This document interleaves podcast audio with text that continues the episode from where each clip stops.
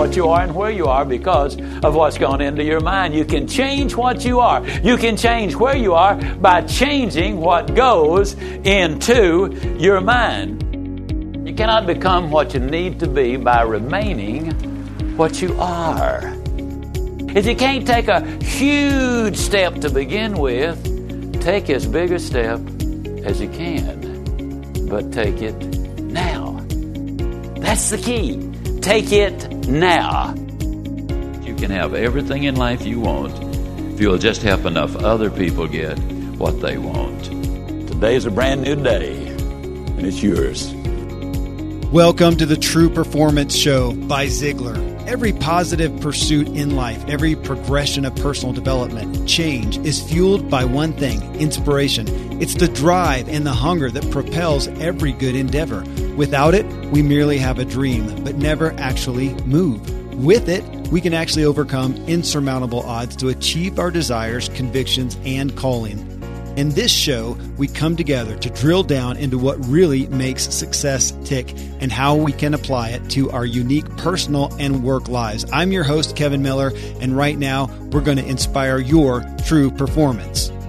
Hi, everyone. This is Kevin, and this is Ziglar's True Performance Show, episode 412. Today, Zig continues talking on how to actually make your goals happen. We're going to listen to 11 and a half minutes of Zig on stage, then pull out three focal points and open them up for understanding and application.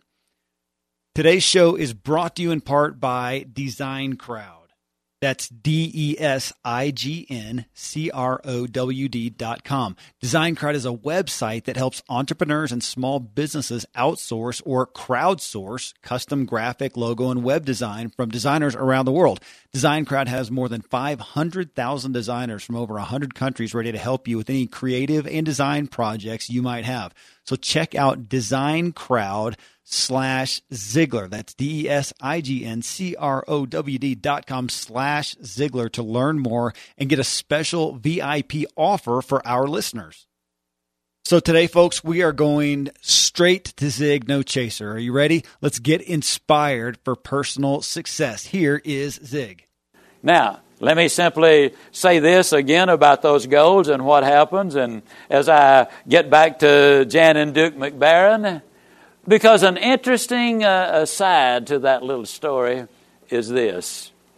At one of their recent anniversaries, Jan McBaron gave her husband Duke a portrait, painted it, commissioned it, of the two of them holding hands, walking down the rails on a railroad track. They got the idea because they'd again been listening to my tapes. Now, I talk about Automobile University. But Duke Lipitor built a little shelf in every room in their house. And on that little shelf, right underneath the light switch, they put a cassette recorder. And when they'd move from one room to another doing the things they had to do, they were always listening to a tape and one of the examples I use is my frustration as a child down in Yazoo City, Mississippi, where we used to go out and walk the railroad track, you know, on a, an abandoned area, and we'd try to walk, and uh, we'd walk a few steps and fall off. And when we just realized, and we did this later, that uh, if we had just put one of our buddies on the other rail and held hands, we could have gone indefinitely. And they've been so supportive. And I kind of tell that story in detail because it just demonstrates again that the philosophy works, whether you want to be a healthy business person with a health food store or a physician. Uh, now, when you talk about goals, how many of you golfers can I see your hand? Let me, let me tell you about Byron Nelson. Oh, I know you know all about Byron Nelson, but let me tell you a little bit more. He played a number of years ago and he had a vision, uh, a dream. He wanted to own a, a debt free ranch. Now, in 1945, there were 18 PGA events that he won, 11 of them in succession. Now, that is undoubtedly never going to be broken. But let me tell you how it came about. The stage was set in 1944 when he won eight events, was the leading money winner. That was $38,000. That's the equivalent today of $453,790.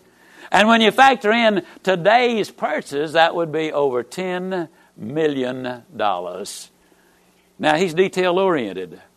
We talk about the performance planner that gets you into detail. Byron Nelson, like any good businessman, kept really great records of every round. Before the 1945 season started, he got those records out and he checked over and he noticed that two things came up too often poor chipping and careless shots. So his goal, his individual goal, was to avoid those careless shots and to become better at chipping. Every good drive, chip or putt, could buy another cow. That's the way he measured it.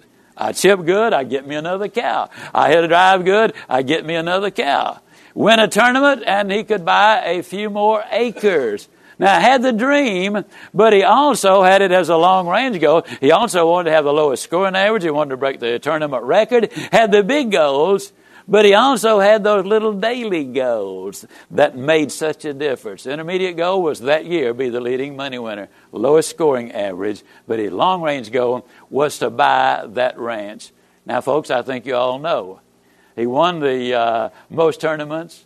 He improved his short game. He chipped, uh, got a whole lot better. His putts were even better. When he reached those daily goals, then, ladies and gentlemen, he reached the big goal. Now, what's the way to reach your goals? Well, you got to take care of your health. Now, you know, folks, the energy you have, the way you feel, the appearance you make is going to make a difference. And if you look healthy, feel healthy, are healthy, and act healthy, then that attracts people and affects every area of your life.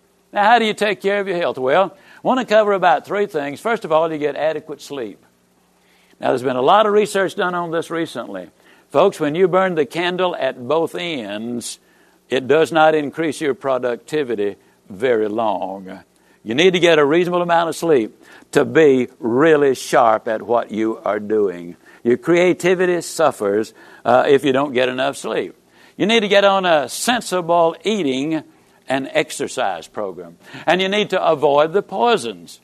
Now, it's not news to anybody when I say that smoking, drinking alcohol, and using drugs, those things are poisons and they will negatively impact your health. Then you need to ensure your attitude. Now, I do hear a lot of people saying that attitude is everything. I believe attitude is the beginning point. But you still got to have the skills to go along with it if the attitude is going to be effective. I remember when I was in the seventh grade, I went out for the boxing team. Now, I was a big old fella. I weighed 82 and a half pounds. My closest opponent was Joe Stringer. He weighed 62 and a half pounds. I knew I was going to kill him.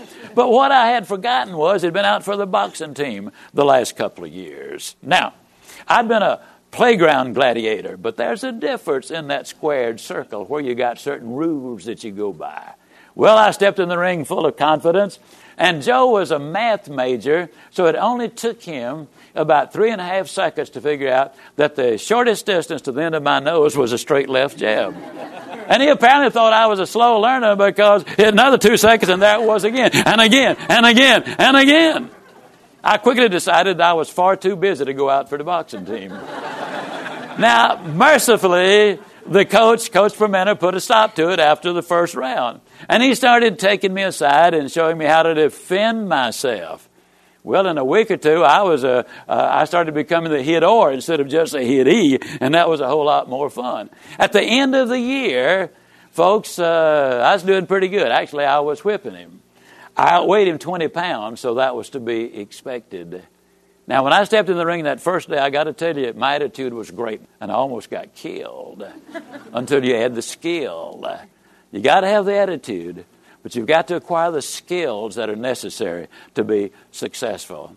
Attitude includes optimism. One of my favorite writers was William Arthur Ward. He says real optimism is, is, aware of problems, but recognizes the solutions, knows about difficulties, but believes they can be overcome, sees the negatives, but accentuate the positives, is exposed to the worst, but expects the best, has reason to complain, but chooses to smile.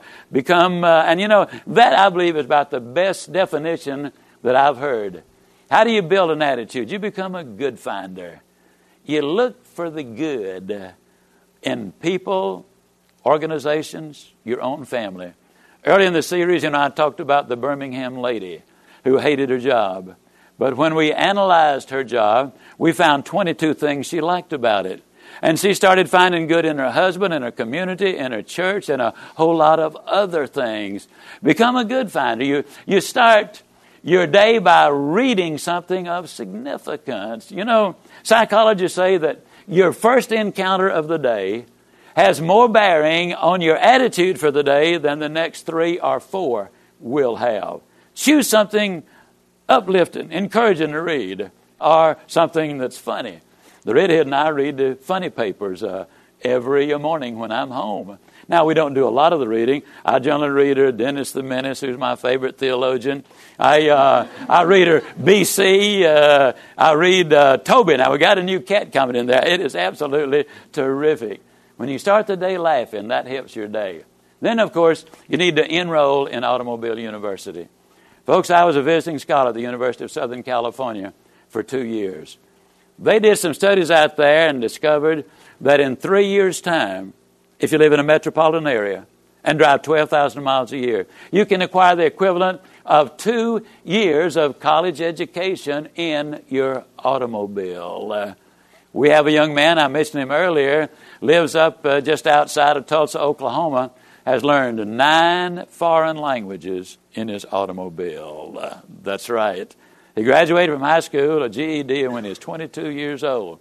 Virtually all of it has been acquired in his car. To build the right attitude, you need to establish some symbols. You know, in virtually every street corner, you will find those symbols. Now, what are those symbols? Some people call them red lights, some people call them stop lights, some people call them traffic lights. They're go lights. They literally are put there to make traffic go. And if you don't believe that, you tell me what happens when one of them is turned off and there's not a policeman around to direct the traffic. Let me ask you, have you ever been at one of those go lights and you're sitting there, you're all enthused, highly motivated, you're listening to your Zig Ziglar tapes, and as you do so, you look out the side of your eye and there's a dude sitting over here and he's waiting on the light too. Now you're going to spend 30 hours a year waiting on those lights. He's got a good firm grip on that steering wheel. I mean, he doesn't want that car to go anywhere. You watch him, he got his mouth fixed exactly right just in case he has to talk to that thing. And then much to your amazement, he starts racing the car. Now, I don't know. I don't want to be negative, but folks, I don't care how fast you race the engine. That ain't going to change the color of the light. you, you, see, what I'm saying is you need to look at them what they are. They're go lights to make your trip safely. My good friend, Bernie Lofchick, who's been my good friend for 35 years, Bernie's the most positive man in America, or anywhere else. He lives in Canada. But Bernie has never had a cold, for example. On occasion, he has a warm. He doesn't talk about the weekend. He says that's negative. Uh, he calls it the strong end. And uh, that really is what it is. Well, Bernie, uh, and you might be saying, well, now, Zig, come on, is all of that necessary? Nah, you can be mediocre without it. Mediocre? What's that dude talking to me about? I was number one in sales last year. I got my PhD. Uh, I own five big businesses. I'm worth over $14 million. Well, bully for you. I still say mediocrity. Success is not measured by what you do compared to what somebody else does.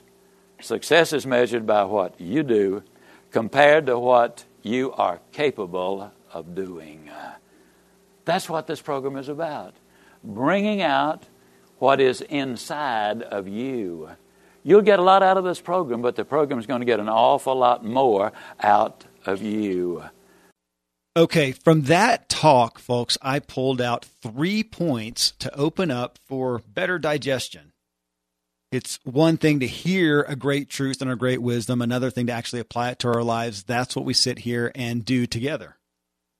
First, I want to thank Braintree for sponsoring this episode of Ziglar's True Performance Show. For those of you who do business online, which I know a lot of our Ziglar audience does, even if you have a brick and mortar store these days, you also do business online.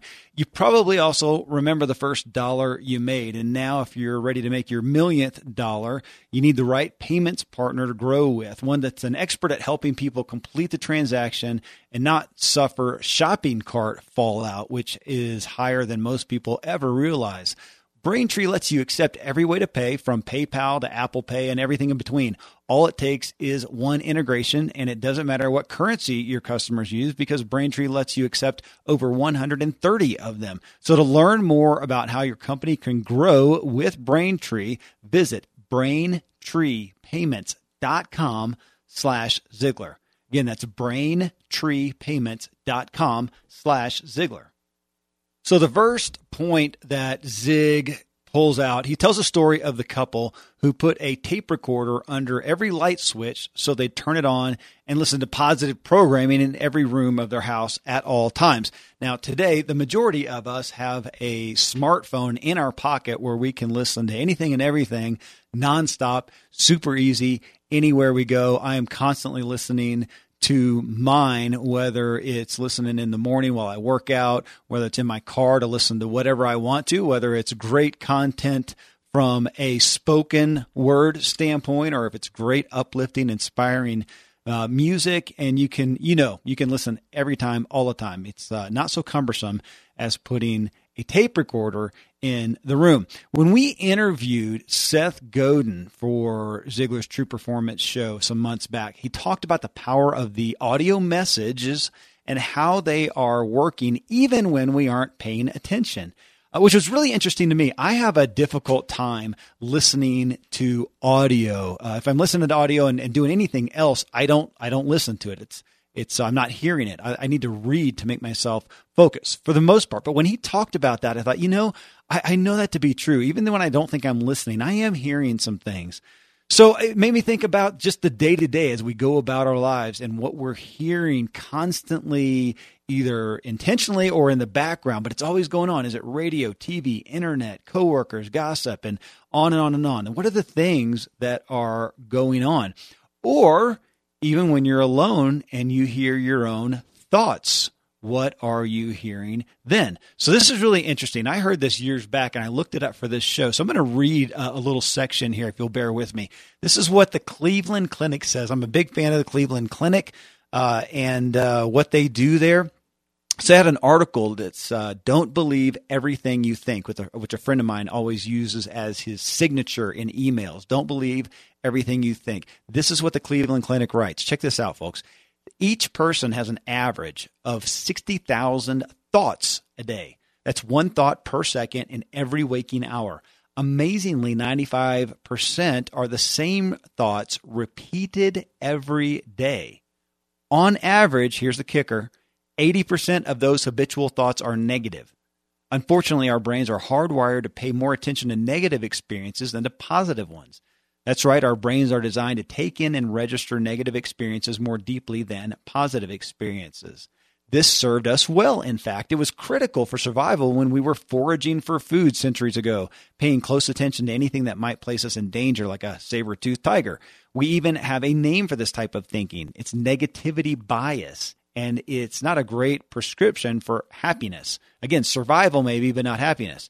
Through MRI imaging, it goes on to say, researchers have proven that negative thoughts stimulate the areas of the brain that promote depression and anxiety. They've also proven that positive thoughts set off a cascade of positive hormones throughout the body that results in feelings of calm and peace. The good news is we can train our brains to think new and different thoughts. The topic of what makes people happy has become a favorite of researchers around the world.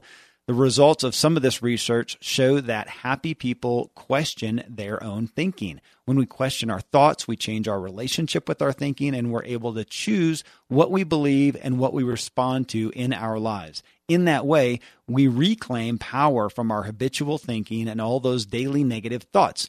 Through regular relaxation practice, you develop the ability to not believe everything you think. You learn to take in and focus on the happy moments in your day, the ones you might be missing while looking out for the saber tooth tiger. I think that is incredibly profound writing from the Cleveland Clinic. And it got me thinking that, you know, if that's the case, 80% of the time, I need to be working to rewire and reroute my thinking if I want to rewrite my life and get different results. But it's amazing that they're saying we had so many thoughts, 60,000, regardless of, uh, of the amount, that's dramatic. The fact that 95% of our thoughts are generally the same thoughts we think every single day, and 80% of them are naturally negative. Well, goodness gracious. So, yeah, I, I want something to remind me in every room that I am constantly bringing in positive thoughts into my head, optimistic thoughts, faith filled thoughts, hope filled thoughts. Or I'm also, you know, and or I am just doing things to call attention to myself to what am I thinking right now? What is being input into my head right now? It's dramatic dramatic, more so than we think about, and yet it's nothing they taught us in school or taught us at home. It's just life happening, right? And yet it will happen to us. We have to happen to it. Okay, point number two from Zig's message. He's talking about big goals, that they are the result of smaller goals. And of course, we drill down further. Like always, we come to daily habits. But I like his story of the golfer who kept detailed records of every game so that he was able to look back and measure his results. Of course, primarily looking at the problems that he could correct for better performance, to make his performance better, his golfing better. So, with our lives, if someone monitored us every day, I think they would be able to report to us much that we do not realize at all, but is easily seen. In one of the shows, one of our other uh, Ziglar True Performance shows, we interviewed Tom Rath. He's the renowned author of Strengths Finder 2.0.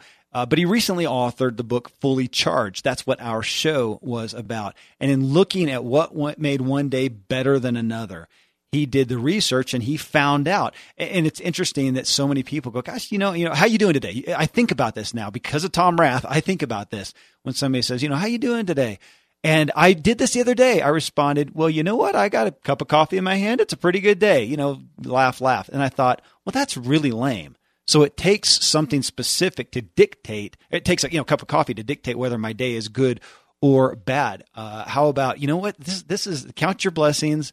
Uh, look on the bright side. Have gratitude. There's so much coming out right now. Research on the power of gratitude.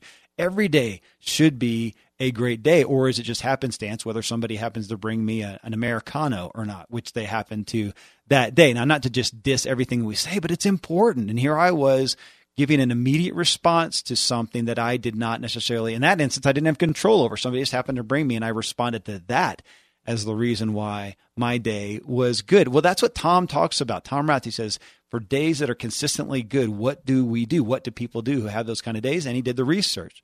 So if our lives, though, were monitored and tracked, we could measure what it is that we do and don't do that lead to a good day or a bad day, right? That lead to progress or stagnation. I mean, we are creatures of habit. And if we monitored 100 people, we could simply track their daily habits and their routines and actions and see why some are happy, why some succeed, and why others are unhappy and, and failing. And we would just look at what they do and what they don't do. And of course, that's what people like Tom Rath do. And they say, well, the people that are succeeding, it's not just happenstance. It's not luck of the draw. It's not the lottery. It's because they did more of these things that r- relate to a good day uh, and these others that continually end up in an unhappy place, a failing place, are just making these. Here they are. They're making all the same decisions that lead to that. It's uh, fairly black and white. Doesn't mean it's easy. Change is not easy, but it is simple. You know. So when you have anyone, including yourself, who has ever, uh, what have you ever done that? Have you ever audited, tracked, and measured your lives? Have you ever known anybody else who says, you know what? I, for the past month, I audited, tracked, and measured everything I do. We see that with people with their diet when they finally say, oh my goodness, I need to get healthier. I need to get well. I need more energy. I need to lose weight, yada, yada. And I'm going to go adopt a certain type of diet. Nutritionally is often what they're talking about. And they start counting calories, right? Uh, something I don't enjoy doing at all, but they count calories. And of course, what they usually do is they're now accountable and saying, oh my gosh, yeah, I'm eating too much. Or, oh my goodness, I had no idea that healthy, in quotes, muffin uh, was, you know, a billion calories. It's like eating a pint of Ben and Jerry's. And so it's meaningful when we do that, though. Count the calories. It's like counting the costs and understanding. Well, how about if we did that with our day to day, minute by minute, hour by hour things we do every day? Just the actions that we take. So I have a dear friend, Jonathan Pool. I'm going to have him on the show here sometime. You can find him at Jonathan, J O N A T H A N Pool, P O O L, just like a swimming pool, jonathanpool.net. He and his family visited my home just a few weeks ago. Incredible guy. He does life plans with people. It's three intense days of mapping out your life. It's absolutely life transforming. And I should know I did it three years ago, I did it.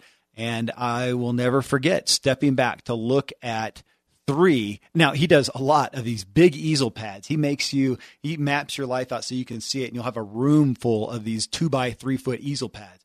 But there were three, I think, three or four. I still, I have them. They're my, they're, they're at my house, but they were uh, easel pads on a certain aspect of looking at the success and failures, primarily vocationally, but in my life overall, that were graphed out here, the ups and downs in essence. And folks, it was mind blowing.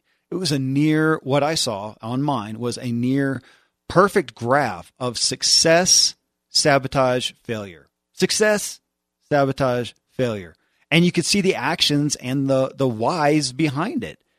Well, seeing it didn't make an immediate fix, just as when you find, you know, you have a chronic illness, it takes a while to correct.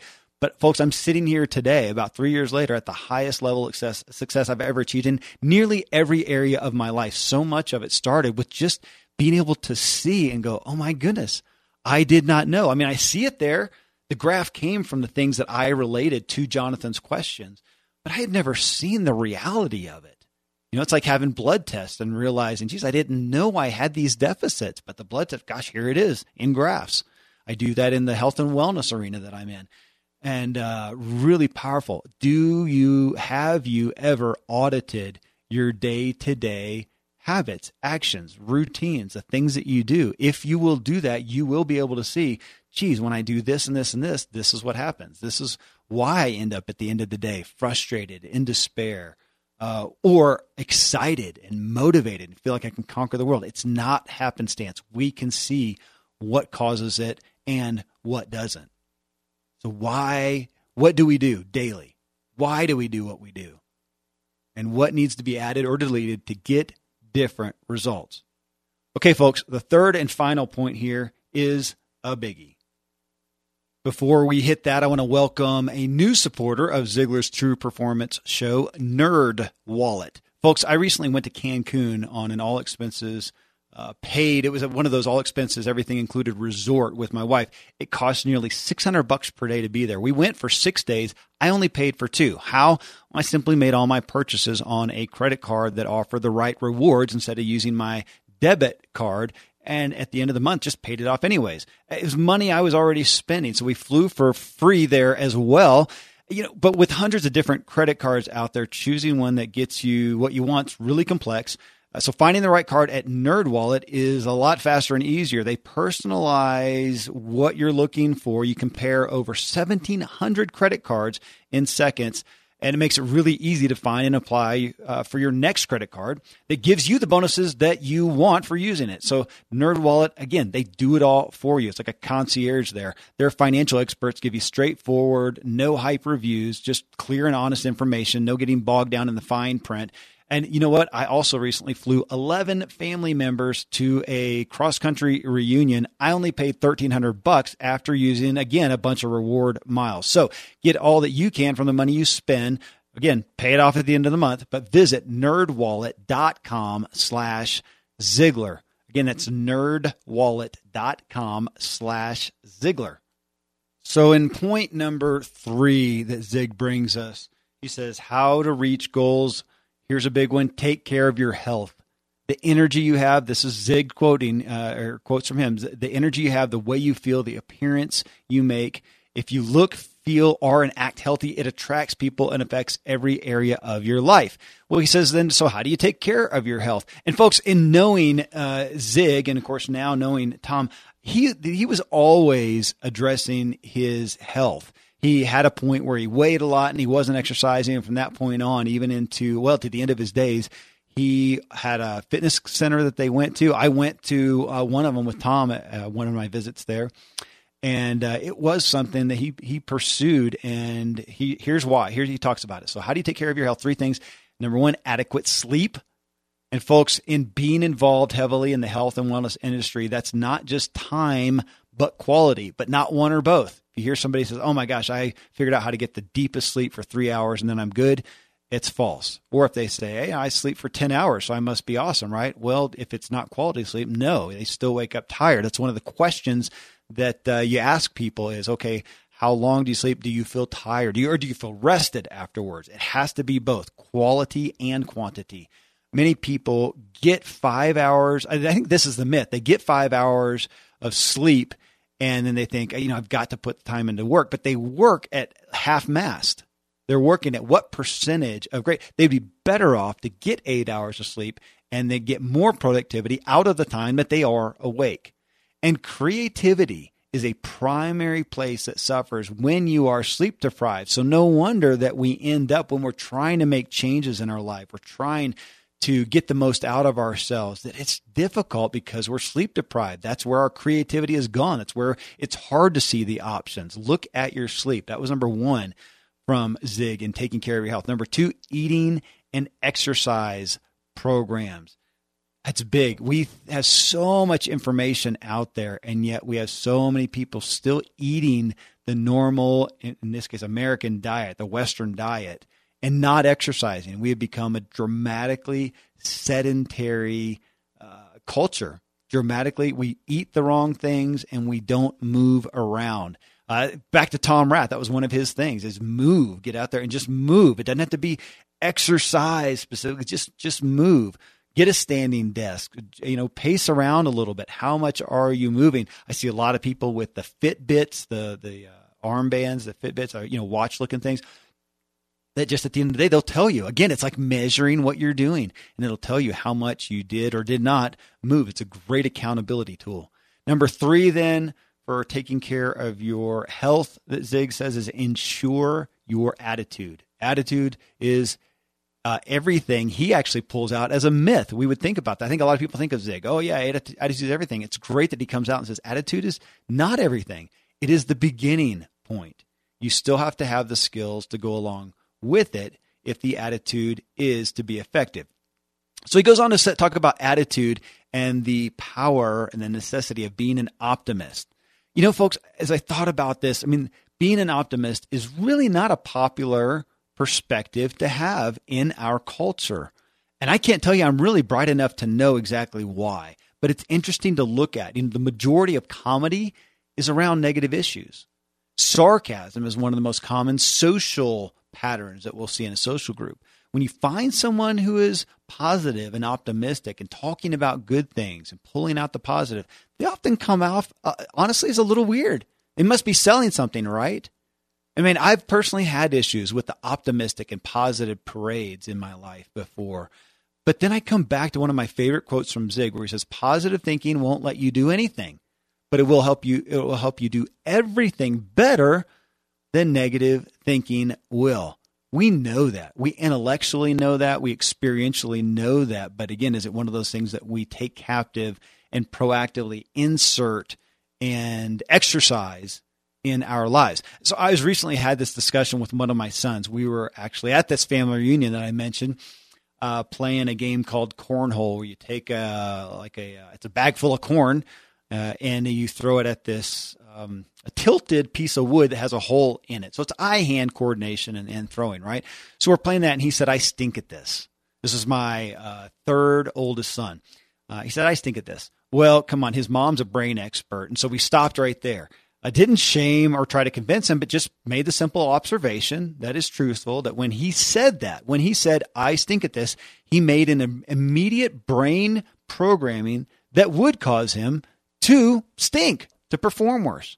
And I asked him if win or lose, would he rather do better or worse right now in the game? He said, Well, of course, better. So I said, Well, then tell your brain something that'll just make your body perform better the best it can. And he honestly just took it, he's 10 years old, took it at face value. He said, Okay says, I'm great at this game. And we played and he did fine and he enjoyed it more. I mean, that's, that's a big deal, folks. It's really simplistic, not easy, but simplistic. Uh, well, in the same vein, Zig talks about the first hour of the day that it has more impact on your day than the next three to four will have on your attitude. And from your attitude, of course, come your actions and your results. So if we take that and we hear a lot of experts talk about this, the first hour of the day. So my dad, Dan Miller, who's often on this show here with me as a guest host and as an interviewee, uh, he wrote a book called The Rudder of the Day. Did this many years back. He's a student of Zig, folks. The Rudder of the Day, and it was about that first hour of your day being the rudder for the rest of your day. And uh, you can get that book, by the way, at 48days.com. That's the number 48, 48days.com. You can go buy The Rudder of the Day. It's got a ship on the front of it. It's a powerful book. But Zig talks about in that first hour that we need to fill ourselves with uplifting, encouraging, funny, inspiring content. I, for myself, I work out most mornings while listening to a Bible on tape and I listen to Psalms. Uh, I generally start with Psalm 22. Actually, again, since listening, as I mentioned before, Seth Godin talking about, hey, those auditory messages are working, whether we're aware of them or not, they are working. I have been really meditating, focusing, uh, submersing myself, if you will, in Psalms. And I start generally with Psalm 22. It goes into 23. The Lord is my shepherd, I shall not want. And I, I'm listening to those over and over and over while I work out. So I'm inspiring my body through the workout, my mind through the audios. On weekends, I often try to sleep in a little bit longer, but uh, then I try to get out on the back porch, hopefully alone with my Bible, my journal, and a great cup of coffee to give that as the rudder to my day and my weekend. So, what are you doing in that first hour? And folks, there are plenty of times, especially with the big family that I have and demands on my times, where I miss this. And I wake up with a jolt and I dive into getting where we ever, ever have to be. And that harriedness and that chaos does not start my day off. And then I don't need to wonder why I may show up at my desk feeling like, oh my gosh, yeah, where is my creativity? Where is my inspiration? Well, it's not there like it, like it is when I take proactive control over that beginning of my day. And you know what? I'll insert there. Zig didn't mention this, but it's it's statistically proven, scientifically proven that you can say a similar thing about the last part of your day, how you end your day. If you ever listen to something, listen to something, especially for me, it's music. Listen to music has to be happens to be the last song that I listen to. It may even be an hour before I actually went to bed, and I'll wake up in the morning. That song is running through my head that is interesting, especially if I think about having anything negative going through my brain and then I go to sleep and what is just on repeat that I wake up influenced by subconsciously. Man, that's powerful and convicting. But the last thing that Zig says in this message, the last thing I pulled out from it right at the end, he says, success is measured by what, not by, not by just what you do uh, in comparison to others, but it's compared to what you are capable of doing. That is inspiring and convicting. Success is not measured by what you do in comparison to others, but compared to what you are capable of doing. That's what Zig devoted himself to, is saying, You are, we are all capable of more. And success is going after it and achieving that which we are capable of. Folks, thanks for tuning in to show episode 412 of Ziglar's True Performance Show. It's an honor to walk through these with you. Look forward to being with you in the next show.